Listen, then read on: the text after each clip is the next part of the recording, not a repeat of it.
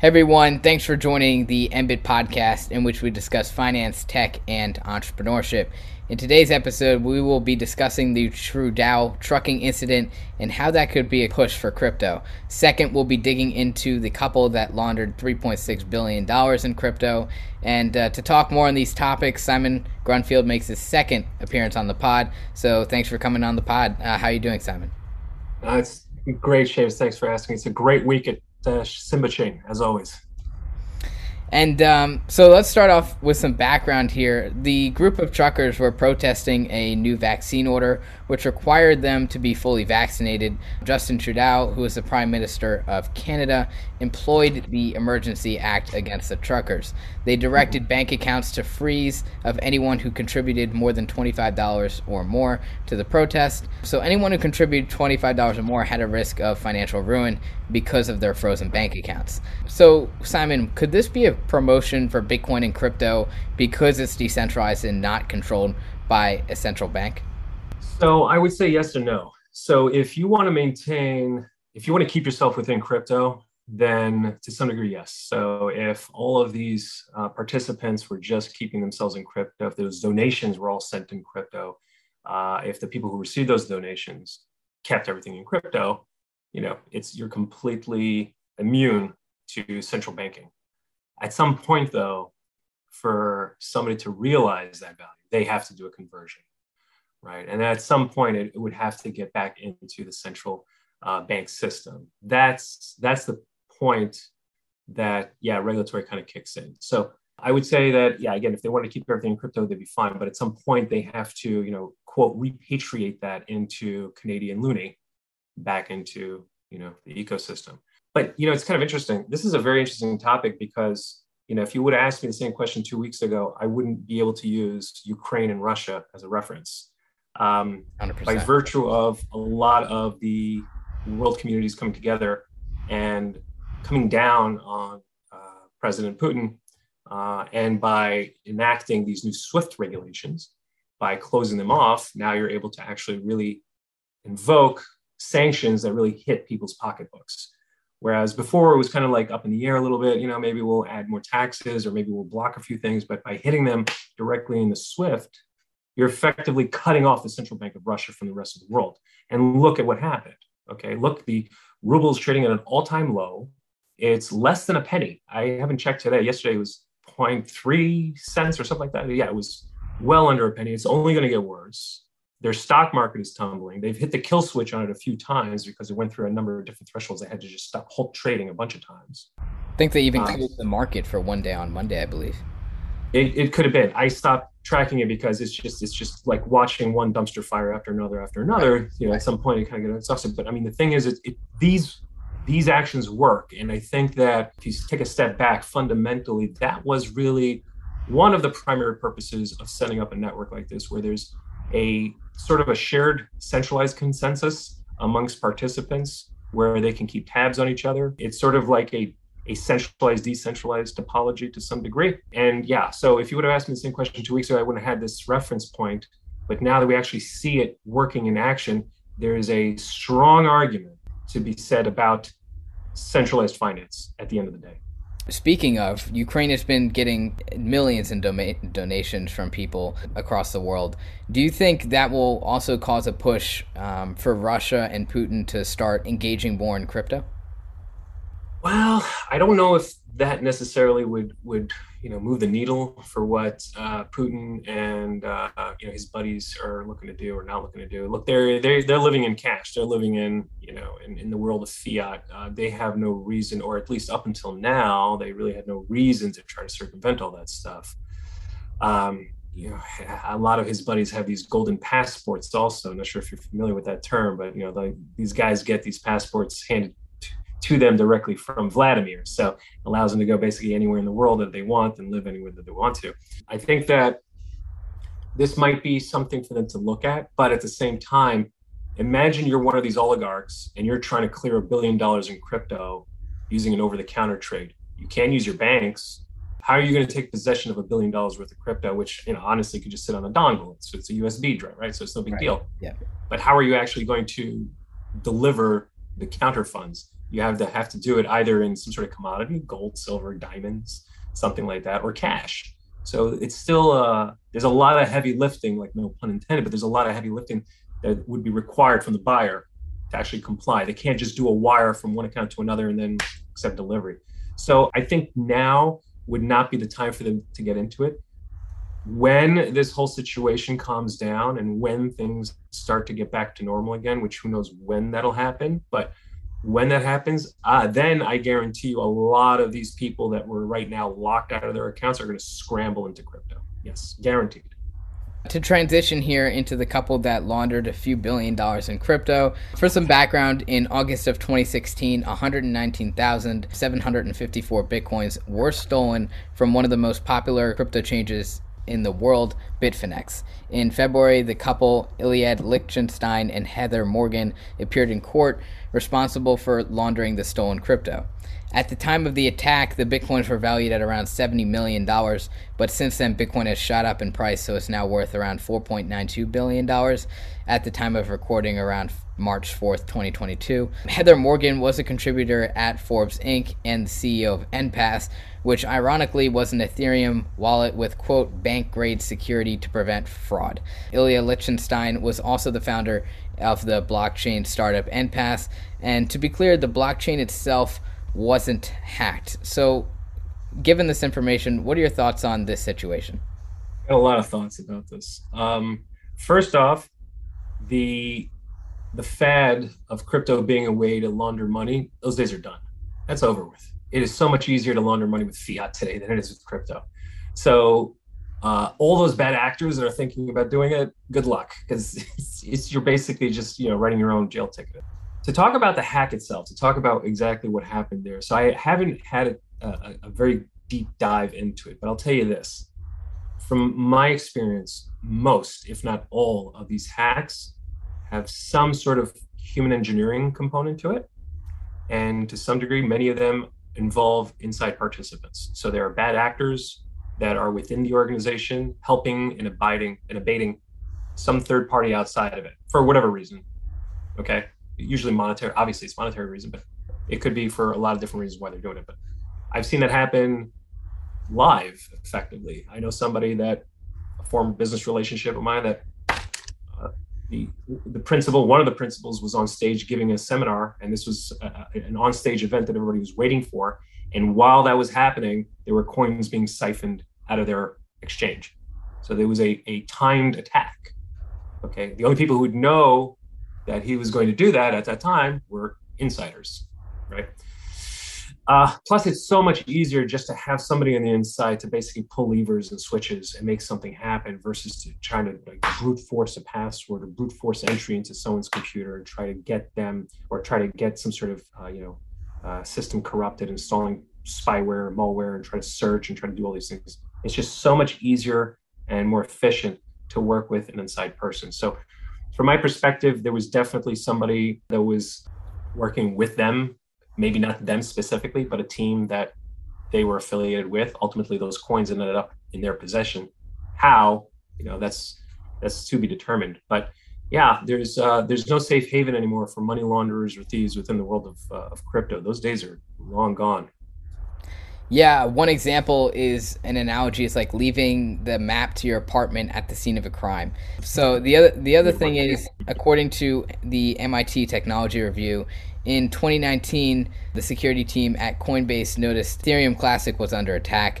The attacker somehow gained control of more than half the network computing power and was using it to rewrite the transaction history, which made it possible to spend the same cryptocurrency more than once, which Twice. is double spends. Yeah. Yeah. Um, so given this information, doesn't mean that the blockchain, the Bitcoin blockchain, can also be hacked, which is contrary to popular belief. So, so this is the reality, right? And uh, I'm, I'm, when when I say what I'm about to say, the first thing that comes into my mind uh, are these uh, astro theoretical astrophysicists that talk about what are, what's the likelihood of you appearing on Mars. Okay, there is a chance that you could just miraculously appear on Mars or anywhere else in the universe. It's a very, very, very small number. And I think it's sort of like there, there's a um, there's a relationship here between that number and and the chance and likelihood of somebody taking over the Bitcoin network. When you are sufficiently decentralized, could somebody, could a participant come in and start to purchase all the available Bitcoin out there in order to get to 51%? In theory, absolutely, it could be done. Uh, the likelihood of it happening is extremely low. Um, on that note, Simba Chain has plans for a token issuance later this year. I'm not going to go into it too much because there is some legalese around it, and we are filing a provisional followed by a utility because of the way we are releasing this in a decentralized uh, manner. That method hasn't been done yet. We came up with something completely unique, uh, specifically to maintain compliance, not just from the SEC's perspective, but also from the network participants' perspective, so that it's even more difficult than Bitcoin to for, for somebody to come in and try to centralize everything. And and that exists across the board with different protocols, right? So Ethereum, Ethereum has no limit, no top limit whatsoever, and but they do have an annual limit of how many coins can be minted on an annual basis. Now, if you leave it open-ended like that, it is even more impossible to try to take over 51% of the network. So Bitcoin, which we all know has a cap of 21 million, at some point, that'll be it no more coins being minted. Maybe Shamus or somebody else is sitting around slowly collecting Bitcoin, you know, a little bit here, a little bit there, until you amass enough that you can put them all together into one wallet and then try to bring the whole network down. I don't know what kind of value that would bring you to do that. But going back to the, the, the citation that you had regarding Ethereum Classic, normally I've seen when, when we see flaws like the one we saw in Wormhole with Solana a couple weeks ago, usually it's that interface that has a flaw to it. And due to a flaw in that interface code and that API is where people can kind of manipulate it. The blockchain itself, you know, if you're just looking at looking at the, the blockchain itself and how it records information, how it uh, provides reporting on it, yeah, it's immutable, right? And it, it's good to go. It's usually I haven't seen any issues. And again, I could be wrong on this, and I'm sure there'll be some cybersecurity experts that'll be like, uh-uh, let's talk about this, let's talk about that. But generally speaking, they're um, they're pretty safe and sound. It's only when you try to add on any kind of third party service on top of it that sits on top of it or interfaces with it, where you will start to find all kinds of security flaws that those are manipulated, and that's usually the problem. But again, I'll I'll let a cybersecurity expert dive into that a little bit more. And going back to the Bitcoin laundering scheme, what type of person in Bitfinex would have access? To give Morgan and Ilya the ability to launder that much crypto? I'm not going to talk specifically about Bitfinex because okay. I don't know that org enough. But in any typical exchange today, it could be anybody from the C level, leadership level, down to any any engineer that has hands-on access to those private keys or to those wallets or a combination of. Nowadays, they're a lot smarter than they were, you know, four or five years ago. So nowadays, they make sure that there's a number of people required at any given point in time in order to enter keys at the same time, two factor, three factor, four factor authentication, whatever it is, in order to actually release that stuff. That's why also self custody, right? So the, the ability to um, have my you know, let let the users, the end users, custody coins on their own is such a safer bet. I mean, Coinbase was a centralized exchange, still is a centralized exchange but with the ad, now that they're really heavily pushing Coinbase Wallet, now they are kind of like hedging their bets on the DEX side. And the DEX is so much easier to operate. It's just a small smart contract. Takes a little bit of piece of transactions. Uh, you let the participants create the liquidity pools, and guess what? You don't have to worry about KYC AML because it's all decentralized and it's it's all there. We are also looking at that as an option uh, with regard to our own wallet development on being able to create a function called a passport. And I'm not going to, it's again, a discussion for another time, but uh, it's, it's interesting stuff when it comes to the world of KYC AML and verifying coin history and legacy. Because if you go and you pick up coin at Uniswap, it may, may not work anywhere you take it to, depending on what kind of history it comes with. And for people in the audience who are not completely clear on what KYC AML is, what is it? KYC AML. So KYC, know your customer and AML is anti money laundering. So when you are filling out an application to get a bank account or an exchange account, or you just want to open up an E Trade or Ameritrade account, it's up to the broker dealer, the bank, whoever that fiduciary is, to know who you are. to know that Shamus is so and so. We verified your identity, so we know that it's not somebody pretending to be Shamus. Uh, and we also know that Shamus is not on any kind of sanctions list. We don't expect you to be a bad actor, or maybe you are. We don't know yet. We'll find out. Uh, or you might be what's called a PEP, a politically exposed person. That is the purpose of KYC. There are a few um, derivatives out of that, like a KYB, which means know your business, uh, which means that if you're trying to set up MBIT as a corporate client of an exchange, they would want to know about MBIT. Show me the proof, you know, your documentation, your corporate formation, utility bill, where you're located, all that stuff. Uh, and then there's something else called the KYCC, which is know your customers' customers. So if MBIT is acting as an introducing broker to an exchange, they want to understand who your customer, you being the customer of the exchange, but they want to know who your customers are right? So that's just to get basic understanding about who they're dealing with and who is interacting with them. That's on the KYC side. AML, anti-money laundering, those are policies that are put into effect to prevent money laundering, effectively using funds for illicit activities, and uh, that could mean anything from using it to you know launder drug money or uh, funds that were used in like what's going on right now in Russia and Ukraine. I'm sure that there are a lot of Russians out there that unfortunately can't get any kind of money through the bank, so they're looking at other ways of doing so. Well, any bank or any financial institution that will take their cash these days, that institution is putting themselves at risk for AML because there's a sanction against them right now. You'd be breaking that sanction if you if you did any any kind of business. It's unfortunate, but that's just the way it is. So yeah, AML is there to prevent from just bad actors using your infrastructure, your operations to, to allow them to continue to operate illegally and doing whatever it is that they're doing. And what are some examples of those anti-money laundering policies? Uh, sure. So, for example, we you know you wouldn't be able to sign up for an account if you're in what's called an OFAC nation, a nation that's essentially not allowed to do business in the US, like North Korea, Venezuela, and Iran, a few others. So if you're if you're a North Korean resident you want to open up a Coinbase account, I'm sorry, you're out of luck. It's not going to happen. Uh, so that's one one thing. Another is that if you're looking to do a withdrawal to a bank account, so let's say you know, you show up, you open up a Coinbase account, you're all good to go, you're trading, you're excited, you made a bunch of money, now you want to withdraw it. The bank account that you're withdrawing the funds to has to get verified, number one. It has to match your information too, and then they might even do a test. Why? To prevent bad actors from making a deposit and then taking that money and moving it to a different bank that's not under your name, essentially using in this case, it would be Coinbase or Kraken, whatever third party exchange, as a means to just simply transport money from one account to another without there being a significant trail, which even though there is, but using a third party just makes it easier. Okay. Got it. So those are some examples. And after this hack, how did how do you think that impacted the faith of cryptocurrency?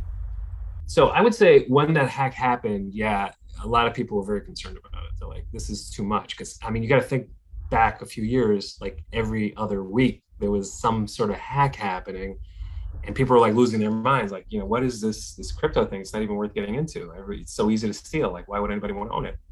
Uh, I think Bitfinex did the right thing. They issued, I forgot what the name of the token was, but they issued a token, a replacement token. Yes. For all that Bitcoin that was taken. Right. So so now that they're able to get it back, now they can actually do reimbursements to people. I think those people are so lucky to because if they were still sitting on Bitcoin a year, two years ago, three years ago, they might have sold it by now. But now that they got this credit that they had to sit on until now, right? Oh, I'm sure a lot of them are very happy. I'm sure they are. Yeah. Um, I mean, think about it. When at the time it was valued at what 30 million? For, I forgot what the number was. 70 again. million, yeah. 70 million, thank you. And now it's at 3.4 billion. So yeah, I think a lot of people are going to be very happy about that. But uh, yeah, I think that again, it, it, we're getting smarter. I think law enforcement is getting way smarter about it. They understand this stuff way, way better than they did three, four years ago. The tech is out there to help them forensically and that provide analysis and to do a very deep analysis. And, and they didn't have these tools four or five years ago. So yeah, the days of of of trying to use crypto or or trying to defraud using crypto or money launder using crypto, those days are, are pretty much done with on if you ask me i mean i'm sure you'll have a few people over there 100 bucks here 1000 bucks there something small but if your intention is to do you know, hack into a system, which we also saw last year. There, there was one major DAO hack, and I forgot how many hundreds of millions in, in, in equivalent token he had.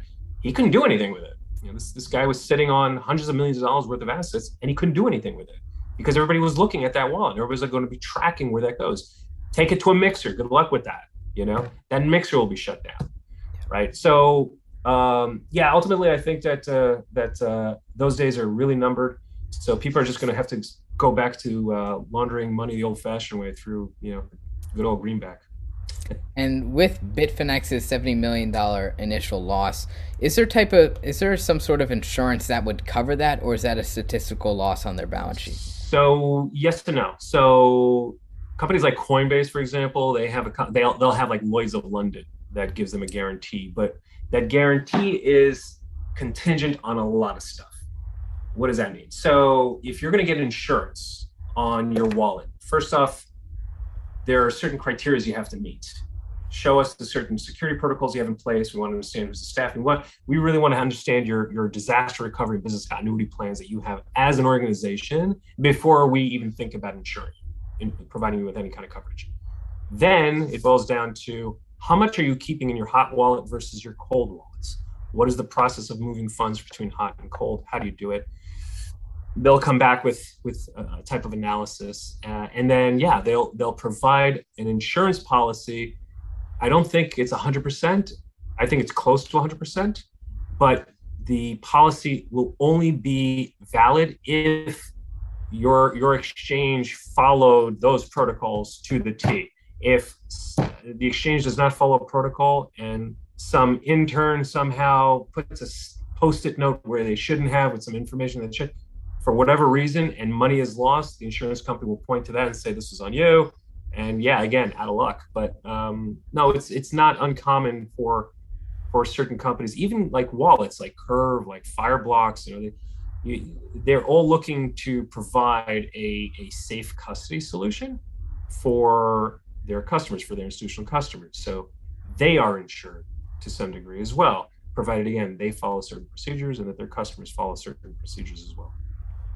And in 2017, the stolen Bitcoin was transferred in a high volume of small transactions. Are there ways or systems being developed to pick up these high frequency small transactions to detect fraud? Well, yeah, um, I mean, but there's a limit. Like they're not going to track, you know, fifty dollar transactions, hundred dollar transactions as much as they would track, you know, thousand, hundred thousand dollar transactions, right? Um, something that has started about a year ago, a little over a year ago, I should say, something called the travel rule. Are you familiar with the travel rule? Not yet.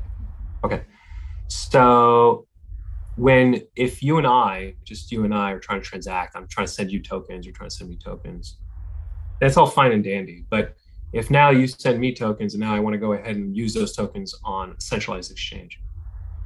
Uh, again, let's assume everything's all clear and copacetic and you bought everything is all done. So it's all good. But now that exchange, I want to move it from exchange A to exchange B. Well, exchange A and exchange B have no way to really verify that it's Simon's coin on exchange A going to Simon's account on exchange B. Or it might be Shamus's account on exchange B that I'm sending it to. So the solution there is the travel rule. Travel rule is a consortium effectively right now, and it has a number of different um, standards. There's no one unique standard. There, there's the standards all over the place, and that's because there's really no central authority here. Right? We're we're talking about decentralized yeah. market, but because there's no centralized authority, the problem. Well, I'm not going to go into the problem just yet, but basically, the, the travel rule is meant to allow for exchanges to know where this money, where the funds are coming from, and where they're supposed to go to, to from my wallet to your wallet. Okay, and therefore there is a little bit of a, a paper trail now that's created with somebody who is authorized at that exchange and with a wallet that exists on the second exchange. So the travel rule is slowly getting there, and they're slowly starting to implement it with all centralized exchanges. I expect in the next five years you will not be able to get a bank account as a exchange provider if you do not follow the travel requirements. Okay. Got it. And law enforcement got access to the Bitcoin by decrypting a file in Lichtenstein's account containing mm. 2,000 keys to all of the wallets. Would you mind walking through the audience the differences from a security standpoint between storing keys in the cloud and physical storage? So okay, so when we're talking about hardware, so there are, there is hardware out there that is designed specifically to hold information so that that that uh, external drive, and I have a few around here somewhere, probably floating around. But that external drive survives, you know, a fall from 100 feet. It has some sort of uh, ability to withstand a certain amount of psi. If you drop it in a river up to 100 meters, it's fine. You know, it has maybe probably electromagnetic uh, uh, repulsion capabilities. That's really what it is. It's like a drop. You know, it's a, it's a strong box, effectively, right?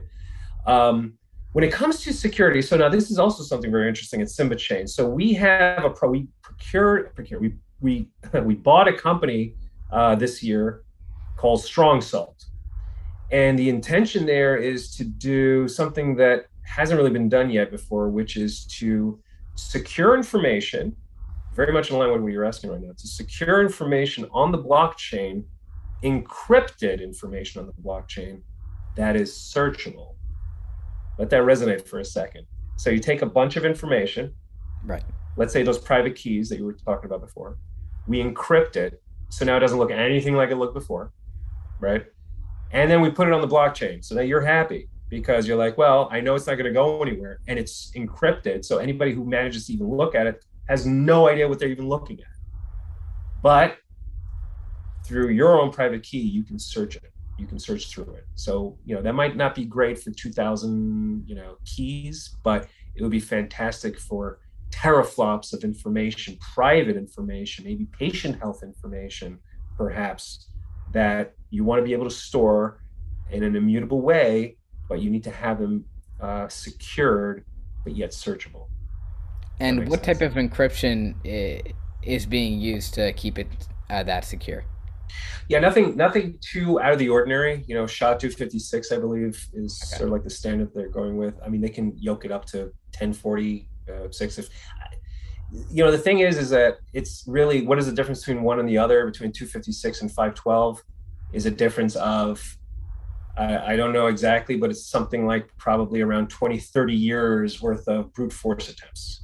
Okay. You know, so there's a way to really analyze if you're using a a numerical uh, password, an alphanumerical password that's seven characters long versus 10 characters long it's usually a difference of I don't know 10 to 20 years in brute force attempts or something like that. I don't know.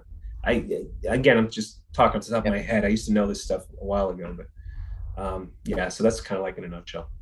Okay, and uh, to wrap it up here, what are your takeaways for the audience for everything we discussed today? I think what I would say is this: is that first off, the crypto market is becoming way more secure, way more streamlined. Um, governments are now starting to really understand a lot more. Uh, today's release by the SEC saying that they're investigating NFT marketplaces and guaranteed either by the end of this year or the end of 2023, uh, no NFT marketplace will be able to onboard customers without actually doing a KYC AML, like a deep dive KYC AML. Very similar to, you know, if you're opening up an account with a centralized exchange, you have to like take your photo, you have to ver- do some sort of biometric verification, ID verification it's very quick it's very simple but it's um, it's another you know it's a it's a it's a layer of complexity um, Simba Chain is looking to create all kinds of tools and utilities, not just for our NFT marketplace partners, but also for those that are looking to do seamless integration and seamless onboarding of customers. So, onboarding of customers is going to get easier. The user experience from wallets to third party dApps, decentralized apps, those are going to start getting easier. I think that DAOs are going to become a little bit more transparent and they're going to become a little bit more mainstream in the world of crypto and NFTs and ultimately the metaverse. You know, there's there's a lot of there's a lot of potential there, but I think uh, back back to just crypto, yeah, it's it's an evolving market, and uh, every year looks better than the year prior. So let's let's see what happens next year. That's awesome. Very interesting stuff. Looking forward to hearing more about it, hopefully in the future. All right, everyone, that wraps it up for today's episode. Thanks for tuning in to the MBIT podcast. If you enjoyed the episode, make sure to drop a five star review down below. And thank you, Simon, for hopping on the pod. It was a pleasure. Yeah, thanks for having me again. I appreciate it. I appreciate it.